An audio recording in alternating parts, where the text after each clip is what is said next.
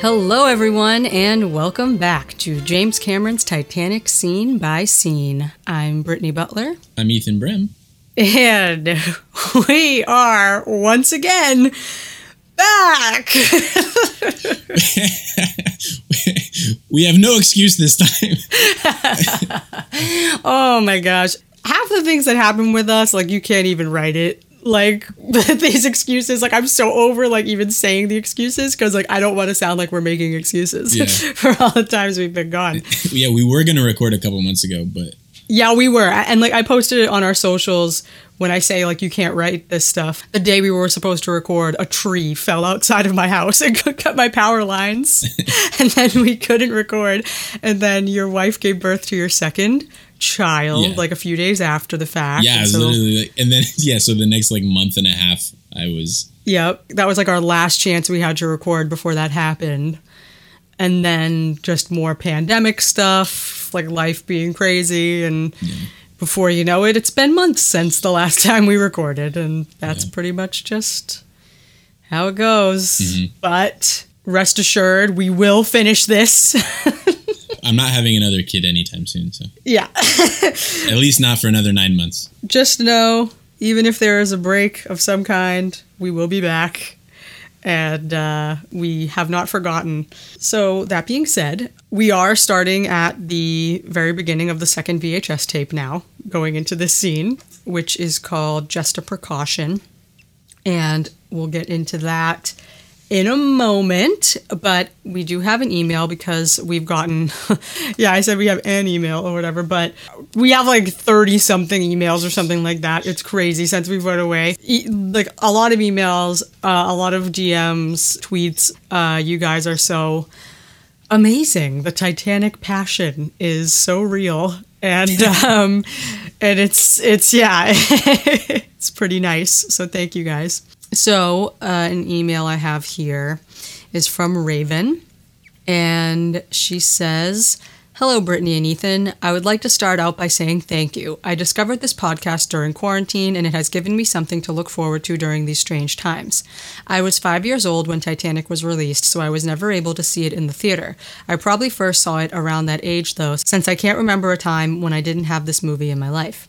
Not only did this movie make me believe in love, but it also inspired my love of music.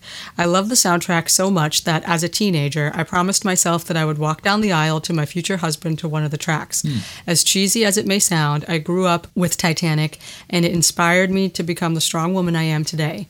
It only seemed fitting that I incorporate it into the next chapter of my life. I am happy to say I fulfilled my dream. In July of 2016, I walked down the aisle to the portrait to my husband. It was a moment I had always dreamed of for so long, and it was more magical than I could have ever imagined. Not to mention, I received so many compliments on my choice of music. Listening to your podcast caused me to watch the movie differently, and I noticed something I never realized before. While Rose tells Jack she loves him while they're waiting for the lifeboats to return, Jack never tells Rose he loves her. Why do you think that is? Again, thank you for bringing some joy to these weird times. I look forward to hearing your opinion. Raven. That's cool. Thank you, Raven. I know I, I love stories like that. We say it all the time, but it's just so interesting to hear how one movie can be so wrapped up in other people's lives in so many different ways. And uh, that, that whole concept of like wanting to play a Titanic related song at some milestone in your life. Like, I've definitely thought the same thing. and the portrait is like, that's the solo piano version of the theme that plays while Jack is drawing Rose. Yeah. So that was probably like a really nice thing to walk down the aisle to. But it's so funny. I love the way my thought of like playing a Titanic song at a milestone in my life is super dark. I'm like, okay, so I want Rose by James Horner played at my funeral. Your funeral. That's funny. I'm like, you're all gonna sit there and hear this Titanic song and cry over me, and and and and And every time you hear it from then on, Yep, because everyone knows how much I love Titanic, and you're all just to be thinking of Titanic and my love for it. it's so dark, but I'm like, yep, I can I can hear it as long as that's playing. that's Oh man, yeah, that's like the best. That's the best uh, piece I think in the soundtrack, in my opinion. Oh, it's so good. It's Yeah. beautiful. Yeah, It sounds like the most akin to a spirit, you know, yeah. just like flying and I was gonna say that's probably my favorite. That and the in Star Wars, the dun dun dun dun dun. dun. Oh yeah, yeah. Duh, that, those two are like my favorite film score pieces ever, I think. Leia's theme is really pretty too. Yeah, that one's cool too. Oh man, dude, John Williams is a G, but I love what it goes oh, from heck yeah. that song the be- into the end credits. Yeah, the best so is good. Empire, the ending of Empire. That trend the musical transition. Anyway. Star Wars tangent. there's some Star Wars for you. Your daily dose of Star Wars. I'm glad that I can actually converse about that now, though. I know. Yeah. That I've since gotten into Star Wars pretty heavily. After Titanic, we're doing Star Wars scene by scene. Oh God! Not just one movie, like a bazillion things. Nine movies plus Rogue One. I know.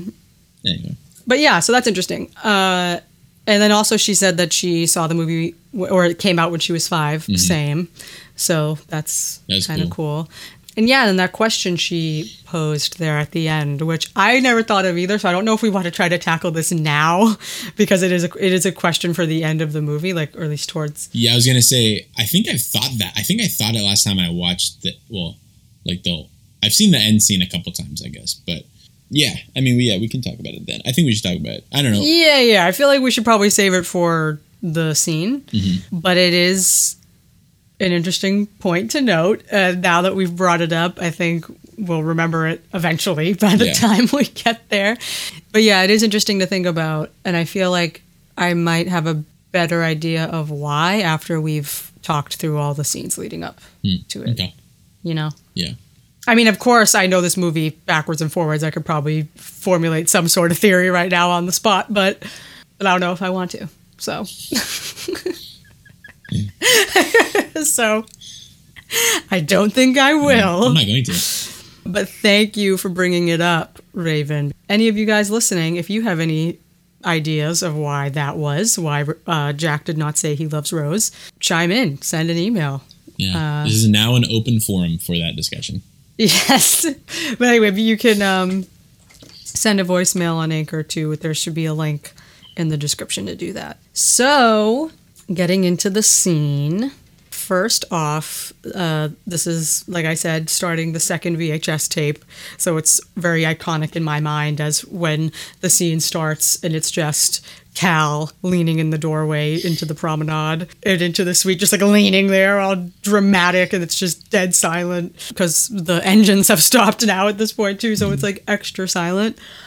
Um, and Rose just standing there, Cal approaching her, and you don't really know what's gonna happen, and he's trying to hold in his anger, sort of, and then he just explodes and slaps her across the face, which we would expect nothing less from Caledon Do you, Hockley. do you know if he actually slapped, if uh, Billy Zane actually slapped her? I don't know, actually. Yeah, maybe it was a, a pretty good trick of editing there, and sound editing and and cuts. Yeah, Yeah, it looked pretty good though. I mean, because that was that was pretty forceful. Yeah.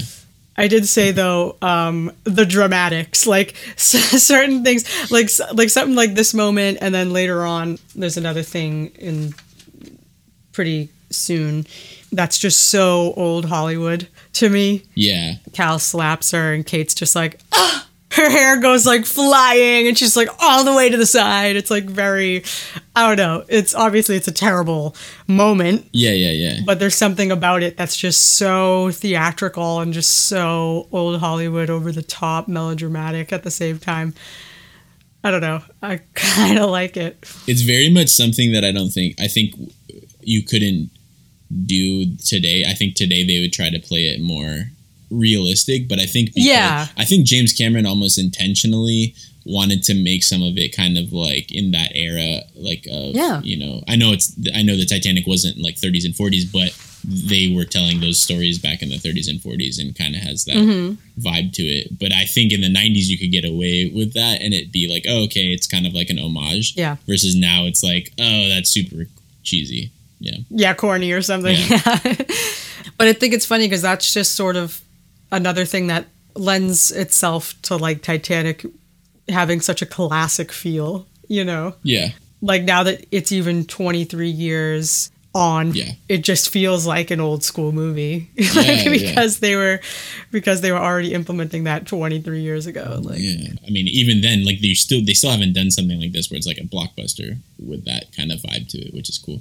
Mm-hmm. it was definitely one of the last of its kind Yeah, Um, and on James Cameron's audio commentary, he called Cal a borderline psychopath or something. borderline.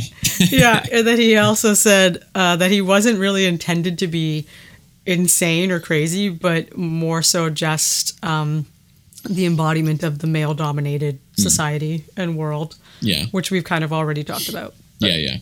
Yeah, so when Cal starts yelling at her, the line is, It is a little slut, isn't it? I'm like, Is he calling her it? Like, am I, like, what? Who does he say it to again? To Rose. Maybe it was it's like is he using it as an adjective? Like it like I don't know. Like, I don't know. It's just so weird. Like, he grabs her and he's just like, Oh, it is a little slut, isn't it? Like, like asking her this question. I'm like, Yeah. That, oh, I see what you're saying. Yeah. So yeah, probably, he probably is calling her that then. It. Because I said before, I remember I mentioned in a previous scene that like he was referring to her as a thing. Yeah. When he was like, two things have disappeared to me this evening, and I was like, he's calling her a thing. And now in this scene, I'm like, is he really calling her it? Yeah. I mean, yeah. Like, like it is a little slut. I didn't really think about it. Yeah, but I mean, yeah. Hmm. I don't know, but yeah, because I always thought that's what he was saying, but I was like, what is? How does that even? What? And then I read the screenplay, and that's that is the line, and I was like, whoa. Well, he is a borderline psychopath. So he says that, and he's like, "You look at me when I'm talking to you." And then the steward comes in, telling them to put on their life belts and uh, come up to the decks. Oh, dress warmly. You know, it's quite cold out tonight. Oh, may I suggest top coats and hats? You know, going and physically getting their life uh, belts for them and bringing them over. And then I always wondered what the steward was thinking when he comes over to Rose and like she has her hand up on her chin because she was like just um, you know slapped across the face, and so she kind of has like her hand cupped on her cheek a little bit because of that. And he comes over to her and he says like, "Oh, like oh, not to worry or anything. I'm sure it's just a precaution." Yeah. And I'm like, so does he think that she just like has her hand there like because she's all like stressed about the situation? Uh, probably. Yeah. Yeah. Well, because like when he came in, like Cal was was like had her grabbed, and he was like, "Not now, we're busy" or whatever.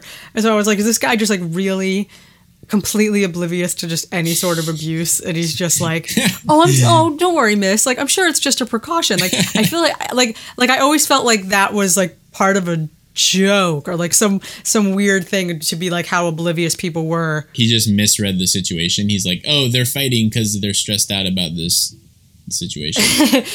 Like I don't know. well, just furthers the, the one where Cal is freaking out about the thing, and then the guy's like, oh no, like, Being robbed, yeah, yeah. Yeah. Mhm. I don't know. It just always seemed like something where it was like how oblivious people were back then. Yeah, to- yeah, and it, in a I mean they were. You know, you're not even if you are aware of that stuff. It was so probably. I mean, it was definitely way more common than it is now, but it was probably just common back then. Or just something that like you just didn't get involved with if it was someone else's business. Yeah, you're just like, okay, that's personal matters. Yeah. Oh mm-hmm. yeah, for sure. Yeah, you weren't getting involved in that kind of stuff, especially like, yeah, you were not going to do that. Especially like a dude like Cal who's like towering over everybody, pretty Yeah. much. So But that just yeah, but that just always stood out to me the way it's like obviously she knows why she's cupping her face.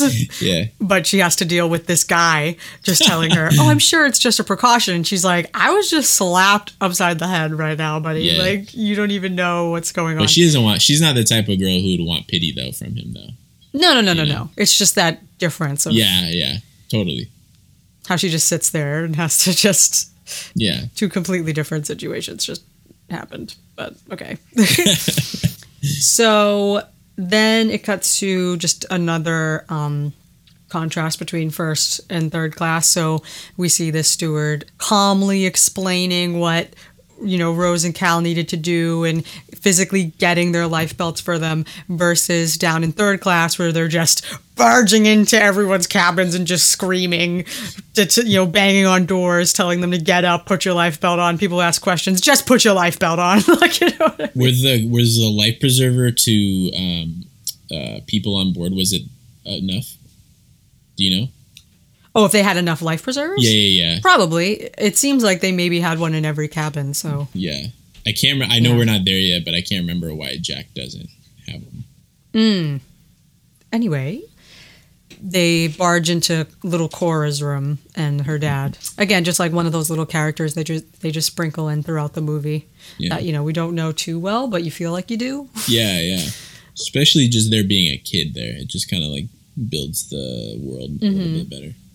So it cuts to the Marconi wireless room with Captain Smith writing out CQD, the distress signal for uh, Phillips and Bride to send out Do you know what CQD stands for? Yeah, at the time CQD was the standard. There's a blurb here in the um in the screenplay. It says CQD refers to a radio distress code in use at the time. CQ meant stop transmission and await information. Hmm. D indicated distress. A new code had been adopted shortly before the Titanic disaster that replaced CQD with SOS. Uh, and then it says, contrary to popular belief, SOS did not mean save our ship or save our souls. The letters were simply chosen because they were the easiest to transmit and repeat. In Morse code. Even as Morse code recedes into the history books, the dot dot dot dash dash dash dot dot dot that spells SOS holds a place in popular culture. Um, I knew that actually about why it was. I knew that it wasn't save our souls. Yeah, and then it says that later in the night, you know, into the remaining hours of the sinking, Phillips would broadcast both CQD and SOS. Like in real life. You know? Yeah, yeah, in in real life, yeah. Yeah. Because it was new, SOS was new at the time, so there was like a line they had written in uh, that they cut out of the movie. Uh, Bride tells him, he's like, "Why don't you try SOS? That that new one. It might this might be our only chance to use it." That's cool. They apparently really said that. So yeah, it's one of those things where it was almost too. It, it was too. Real life was a little too scripted, and they would.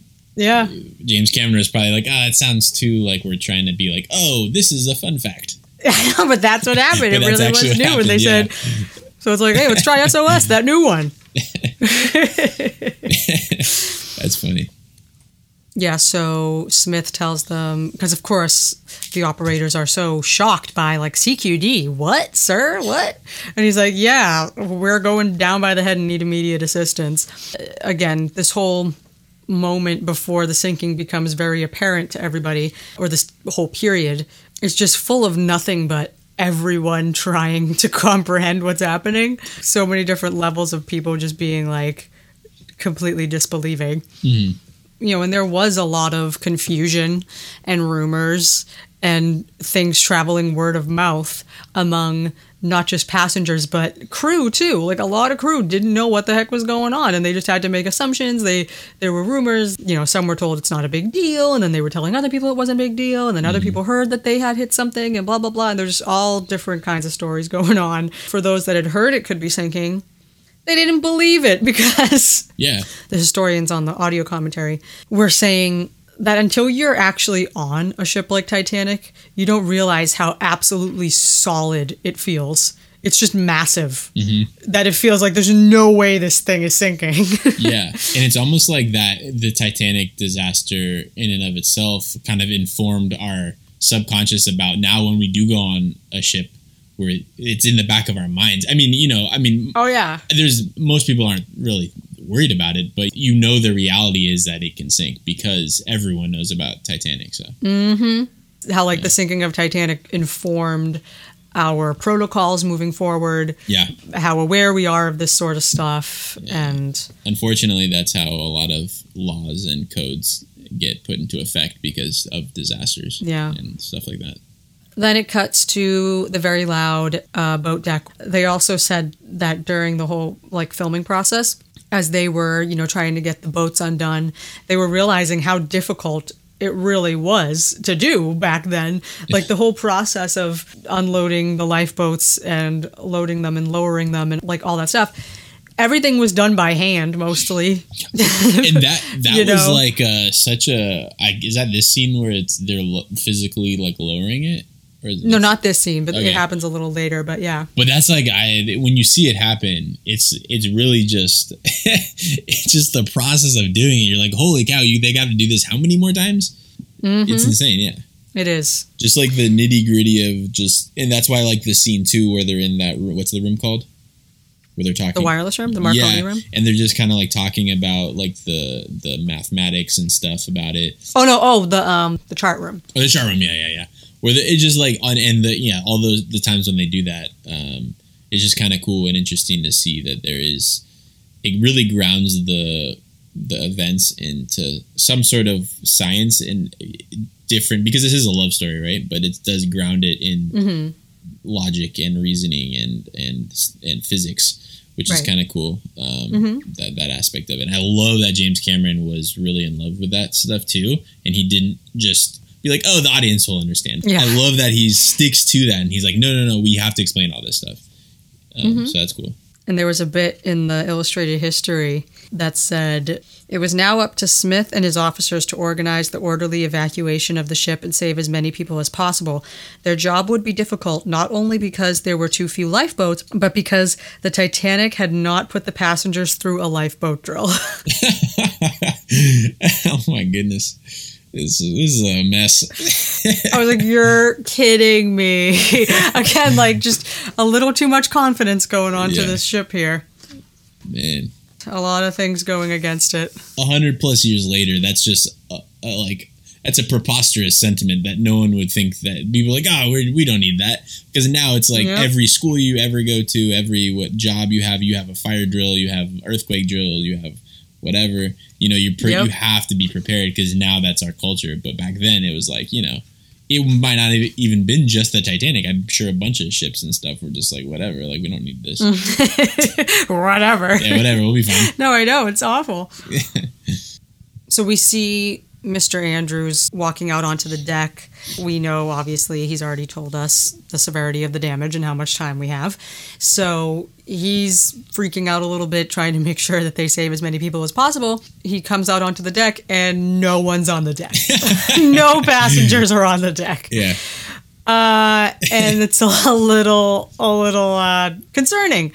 So he asks Officer Wilde, he's like, you know, where are all the passengers? And he says that they've all gone back inside because it's too cold and noisy, uh, which is true. A lot of the passengers just went inside, like at least just, you know, like right within the inside right there.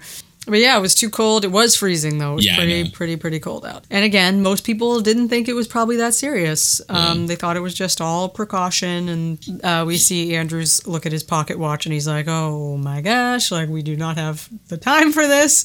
And then they do like a short scene of Andrews walking through the first class lounge, and the band is playing, and everyone's just sort of mingling, and they've all got uh, life vests on, but still, a waiter comes over to him, and he's like, "Care for a drink, sir?"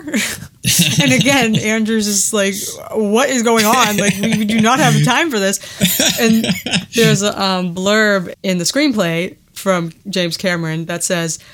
Quote, imagine how Andrews must have been feeling. He is in hell. He knows that the ship is sinking, and yet he's trapped in this surreal catered party with live entertainment. and he's learning like and he's already kind of seen earlier in the film he he's seen kind of like his own uh, realization of these types of people and he kind of you know he's probably already known a little bit because he's a smart dude but now he's like in his final moments of life I think he's just thinking that it's like the extent to which yeah their self-absorption people are so Yeah. non-believing. yeah yeah well yeah it- there's, it's going to be very difficult to reverse that way of thinking yeah yeah in such little time. but just the fact that they still feel the need to have cocktails or whatever like it's Yeah. just insane So then it cuts to the grand staircase, and um, Molly Brown stops a steward to ask him, you know, what's going on, because once again, no one really knew what was going on. Yeah. He runs away to try to find her. Obviously, you know, he never finds out, never comes back to her, never tells her. yeah You know, she's like, I don't think anyone has an idea what's going on. And then she passes by uh, Rose, Ruth, and Cal, and then we get them walking, and Cal says, "Oh, the goddamn English doing everything by the book," and then uh, Ruth says, "No need for language, Mister Hockley." I'm like, really, like, and she's like, you know, acting all cutesy about it. Yeah, yeah. Uh, she tells Trudy to, you know, go back to their cabin and put the heaters on, and that she wants a cup of tea when she gets back. And I'm like, this woman's really thinking she's returning. she's really thinking she's going to return to that cabin and just going to have a nice cup of tea in an hour or so, you know? Ugh. it's crazy. And it just speaks to like people's just uh, reliant on this thing that they've bought into, where they're like, we've paid this money to get on the ship, like nothing can possibly go wrong, and like you, you just have this trust in the system or in the whatever it may be in your case, but like. And then that goes for, I think, even in today at least, like that goes for even like middle class. Like it's not just rich people who think like that. Like you just think like that. Yeah. You know, mm-hmm. you drive a car, you're not thinking this car's gonna explode at any moment. You're just driving Yeah. the car, even though it, you know, it has that capability. you know, mm-hmm. Yeah, you're putting trust in it. you're driving next to a car, you're not thinking that car is gonna swerve into you and knock you off a cliff, but like it can happen. Mm-hmm. You know, so I've seen that happen. yeah, I have too. Actually, not off a cliff, but I've seen it I've seen accidents happen, yeah, like five feet in front of my car. go flying. Yeah, yeah, exactly. Horrible, horrible experience. Yeah, yeah. Then we see Andrews walking past Ruth and everybody, and he's, you know, walking into this grand staircase area, and he's just looking up and around at his creation, you know, this thing that he helped build and design and create, knowing that it's in its last hour or so of life.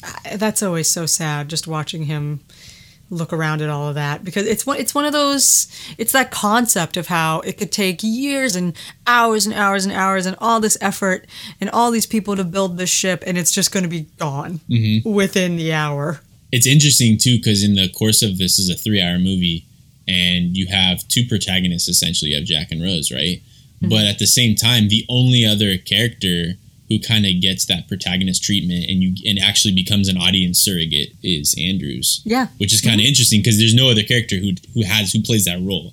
Every other Yeah. character is either like dislikable or you like them but we just don't follow them for enough for them to be that. But well i think this- molly molly could be an, ex- an yeah exception as but well. but we don't follow molly's internal right right right you know yeah. what I mean? Her internal uh, uh, uh, journey, so For to sure. speak. yep Uh, whereas this guy, you're like seeing this whole whatever, however long this thing is that he's going through, t- 15, 20 minutes. Like you're living with this dude. Like you're like this. You it's. I mean, you see Jack and you see Rose and you see what they're going through, and it's adding to their story. But you're seeing this wreck from this at this point from the vantage point of Andrews and Mm-hmm. um, and he is at that moment the audience surrogate and he's Oh, like yeah. the protagonist for that moment which is kind of cool like you don't really think about it when you think people think back on the movie they don't think about andrews much people who have just seen it a couple times but yeah uh, no he he is a definitely a, big role he's a fan here. favorite though for sure and i think probably for those reasons oh yeah and he plays a big role right here And yeah, yeah, you didn't think about. Yeah, he's kind of like in this scene. It's a moment for him as much as it, as it is for us looking around at this gorgeous ship, thinking that it's Mm-hmm. all going to be gone. you know? yeah Yeah. yeah It's it's, crazy yeah Rose notices him and she stops him, and this is another moment. It was always a line that was kind of cheesy, but now I kind of think of it and it just has that old Hollywood feel. Hmm. yeah where she says, Mr. Andrews, I saw the iceberg and I see it in your eyes. Please tell me the truth.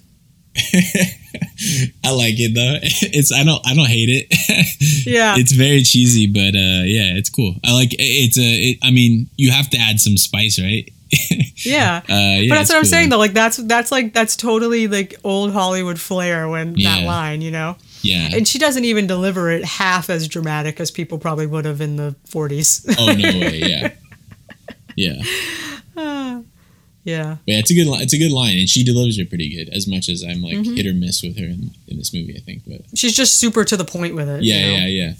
And yeah, and then Andrews is too. He just flat out tells her the ship will sink. Oh yeah, yeah. He kills it. He yeah, he does. He I think really he. does. I think, in my opinion, he gives the best performance in the movie, and I think also he benefits from having the best dialogue though. Mm. Written for him, I think he has some of the best. I mean, obviously, there's lines that are iconic that other characters say, but Mm-hmm. like as far as just economically, he has some really good um, stuff to say. That's not Right. necessarily emotional, but um, Mhm. just very frank and candid. Yeah. Yep. Yeah, I know. And he's the way he's like a little, you know, of course he's a little shaky when he says it too. It's yeah, it's, it's really he good. really nails it. Mm-hmm. Yeah. And then, you know, Rose just being like, You're certain? and then like, yeah, all this in an hour or so, it'll all be at the bottom of the Atlantic. And um, you know, Rose slowly processing all of this. And then Cal overhearing it too and then being like, What? It's like- He doesn't, he's just thinking of himself at that point. He doesn't care about the Yeah. magnitude of anything. yeah. Yeah. But it's kind of funny though, like in those brief moments, like him saying what right there makes me kind of like care about him for one second. about like you, you think that like maybe he's having a moment where he's realizing that like Yeah. something that's happening right now is bigger than him. Yeah. But we know that that doesn't last. He's still but- just thinking. Yeah, he's still thinking of how it involves him. um, apparently, Mr. Andrews had shared a very similar statement with John Jacob Astor. And so Cameron just sort of swapped out Astor for Rose. Oh, okay, in that cool. in that situation. He was, he said like given her social status and whatever in the relationship he had already built between Yeah, her and him that it would make sense that he would maybe tell her. Yeah, I wouldn't. I would. I like that better too. I think it would have been weird if it was. I think it, it's way more effective that way. Oh well, yeah, but I mean, yeah, it's, it's just kind of nice that like even that moment Yeah, has some historical background. You know, Andrews really did tell Yeah. a first class passenger that same thing. totally. Yeah, that's You know. super cool that that actually happened. Yeah, So it's like you're still getting that part of Andrew's history in there, yeah, regardless of who he tells. Just happening to tell Rose. that is cool. Yeah, and Andrews tells her to only tell who she absolutely must because he doesn't want to be responsible for a panic and then to get to the boats quickly because you remember what I told you about the boats. Yeah, and you know so that's you know basically a payoff to that scene where Yeah. he told her that obviously there isn't enough for everyone aboard um, just about half. And she remembers and she's like yes I understand. She sort of like looks away and you can tell she's thinking. And then it cuts to Jack being handcuffed to a pipe in the master at arms area. Yeah. and I'm like you know what? Titanic is sinking. It, it's just like this it's so self-absorbed like these people are just like no but he still t- stole a pocket or whatever yeah, he's, he's still a necklace. or a necklace yeah Uh, like he still stole he needs to be handcuffed like no who cares like this stuff he's gonna you know but again, like this is another symptom of everyone not really knowing what's going on and how serious it is. Like this is still something that they're considering serious right now. It's like this guy did a crime and we're gonna make him do the time right now. it's just in hindsight it's funny yeah Yeah, it's crazy. And oh, and I said I wrote in my notes. I kind of like the way you know Rose kind of looks away and she's thinking, and then it cuts to the scene of Jack, almost as if that's what she's thinking of. oh yeah yeah i like that too you know, it's like we know that she's thinking, I got to get back to Jack. Mm-hmm. Like she's realizing, oh crap, he's wherever the heck they took him right now. It's kind of like, it's kind of back to what we were saying about how when they found out the ship had hit the iceberg and then she's like, oh, we should tell Mother and Cal. yeah It's like sort of that moment again for her now where she knows the ship is sinking and now she's like, okay, I got to go find Jack. yeah because because back then i remember thinking that it was weird that she says that but that's just where she's just it's in her head um, Mm-hmm. but now it's even the bigger magnitude greater magnitude and she's thinking okay I, I need to find jack even though she still thinks he's like guilty at this point i guess technically this is sort of that thing where it's like she already knew really that he wasn't guilty. Yeah. You Yeah, know, and yeah. it's it's basically, you know, she's realizing now especially that okay, the ship's to sink. Am I really to let him die? yeah like is he more also is he more guilty than cal at, at whatever he did you know what i mean like cal is still Mm-hmm. not she knows he's not a good person Yeah. you know so even if jack wasn't a good person like is it worse than what cal has done so you know yeah she still has this loyalty i think too For sure. yeah much much like she had to her mom and cal too earlier Yeah, but it's kind of like that because like you kind of forget in in the midst of everything that's happening that Jack was taken and is going to be put in a yeah a quasi jail like sort of thing. Yeah. You know what I mean? That happens a lot, I feel like sometimes in this movie. You're so wrapped up that you forget like another small Yeah. subplot or like another thing and it cuts back to it and you're like, "Oh right, this is happening too." yeah Yeah, you realize, okay, the ship is about to sink and in the midst of this Jack is getting handcuffed to a pipe. yeah oh right, Jack. yeah There's a line from one of the crewmen and it says uh, "You're want to the." He's speaking to the master at arms, uh, and he says, "You're wanted by the purser." Like up at the purser's office, there's a big mob up there, Mhm. and then he's just like, "Okay, right." And in the history book, it says once it became clear that the ship was really in trouble, many people crowded the purser's offices to request their money and valuables. and then the Yeah. purser, he told his staff to refuse the requests and urge passengers instead to get their life jackets and go up to the boat deck. Yeah. I mean, it makes sense. I mean, you know, you're thinking, I, if you have a lot of money or whatever, something valuable there, you know, you're not. Gonna, Yeah. Yeah. Good for that for the purser to have um, Yeah. To say. told yeah. everybody, forget it. No, put on It your would life vest and go to the deck. It too long to get you all of your stuff. Yeah.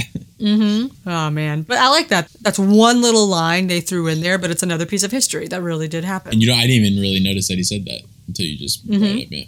So Lovejoy tells the guy, "Yeah, go on. I'll keep an eye on him." And he takes out his gun, and I'm just like, "All right." like once again, Titanic is sinking. Second of all, Jack is handcuffed to a pipe. Where's he gonna go? Do we really have to have Lovejoy keep an eye on this guy with a gun when you've just handcuffed him to a Yeah, I pipe and the ship is sinking? If, if you want to just put yourself at risk, then great. Oh, it's ridiculous. Every time that happens, my mom is just rolling her eyes so hard. She just hates Lovejoy so much. Yeah. She's like, oh my God, look at this guy. He's more annoying to me than Cal is sometimes, just like his face and just the way he says stuff. he's just so. and he's the way that he's so servile or servile to to Cal. And I'm like, dude. Mm-hmm. I mean, I get he's probably getting paid, but like, just he's so loyal to this guy. It's just annoying. It's a little much. Yeah. Yeah, for sure. so then, um, let's see if there's anything else. Oh, there was also just a small line in the history book that just made me so sad. Just gave me such a pang to my chest. Mm. Like, remember how when we were talking about when they showed the dogs? Oh, Just the thought of dogs on Titanic makes the whole thing infinitely sadder for some reason. they didn't choose to be here. Yeah. And so there's a line in this book as it was, you know, talking about everybody leaving their rooms and heading up to the decks. Yeah. So John Jacob Astor, uh, he returned and told his wife Madeleine and a bunch of other people in this group, uh, you know, that they better head up to the lifeboat. I mean, that they better put on their life belts and get going. And then one of these women who was there and heard him say all of this was Helen Bishop, who was on her honeymoon, which has definitely not gone as planned. Yeah. It says she had her dog with her, who was named Frou Frou. Killer name. It says, realizing that if lives really were at stake, it would not be wise for her to save her pet. She left the animal in her cabin. I don't know. And that's really that was like really what happened. It's in the history book. Dang. Is she in the movie at all or no? Like, do they No, pay? uh, no, That's this is crazy, just in the history. I mean, I yeah, think- you you have to. I mean, you know what I mean. Yeah, You it's something you got to do. But oh my god! But like like we said, like with children and like pets, yeah. they don't have any con. Like you know what I mean? Well, especially children. I mean, pets only live like ten years, but yeah. anyway. But it, but I think there's just like there's just this um, I don't know the word like innocence. Yeah. About a pet. yeah. Or it's like they they, they don't know any better. When they trust, they trust you. They're like, okay, you're doing what you think's right for me, so I'm just gonna go with it. Mm-hmm. Yeah, Yeah, it's just that whole idea and the fact that she left and this dog 100% drowned in that room. yeah. And the dog's probably like, okay, I'll stay here. Yeah, this is good. You know what I mean? Like that dog must have been panicking and then he just Yeah. drowned. I know it's super Like that, depressing if you that's think about so it. sad. Mm. That's tough, man. That is tough. You gotta live with that forever. Crazy. Ugh, like like my dog Abby that I've had for like you know 11 years. If Yeah. I had to leave her in a room on the Titanic, Oh, yeah. I would like my whole life I'd be thinking, "Oh my god, poor Abby went down with that ship. She, Yeah. What must she have been doing oh heck yeah!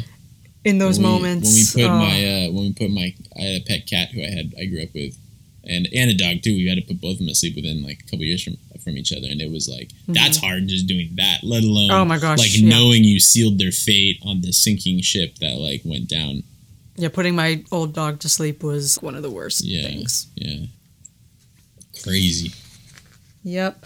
Then it cuts to the wireless operator Bride, uh, Harold Bride, running to give Captain Smith the latest message, which is that the Carpathia has answered. They're making 17 knots, which is full steam for them. Yeah. And he says that they're the only one close, and that they, and that they will be here in four hours. I wanted to know about this if this was like what the real real life was about this. yeah, the I mean the Carpathia comes at the end of the movie. Oh, okay, okay. I, I don't remember. I don't remember that. Mm-hmm. part. I kind of remember that's how they save the people in the boats and the small mm-hmm. boats, right? Yeah, okay. But yeah, just again the captain's reaction. Yeah, says they can be here in four hours. Four hours, you know? It's like, oh my god. Yeah. I love how genuine that is, though, because it's like, what? Yeah, that's way too way too long. And and Bride, you know, and and he still doesn't really know the severity of the situation either.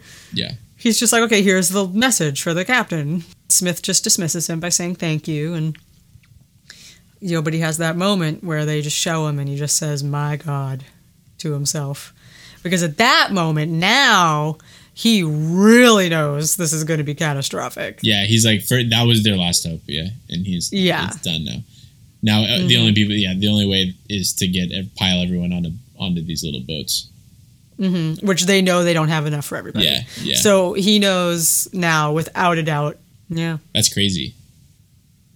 pretty heavy. Yeah. Uh, for Smith to finally make this definite. I mean, you know, but this was just Yeah. tragic to know Yeah, it was- four hours from now when we know we only have about an hour or so. Yeah, Yeah. definitive at that point. Yep. So that is the end of that scene. That'll just about do it um, for just a precaution. Uh, feels good to be back discussing this crazy, endlessly discussable film. Yeah. Again, uh, be sure to follow on our socials. I have I wasn't posting there often, but I did post what was going on when we were away. And then I also posted a little thing that we would be back soon, little baby updates, just to, you know, so you guys know that we're alive and that we still care and that we didn't forget. Yeah, so that's just about it, I think. So, yeah, follow all the socials. They should be links in the description. Send us an email, a voicemail, uh, anything, DM, whatever. Uh, we'd love to hear from you, and we'll see you in the next scene. See ya.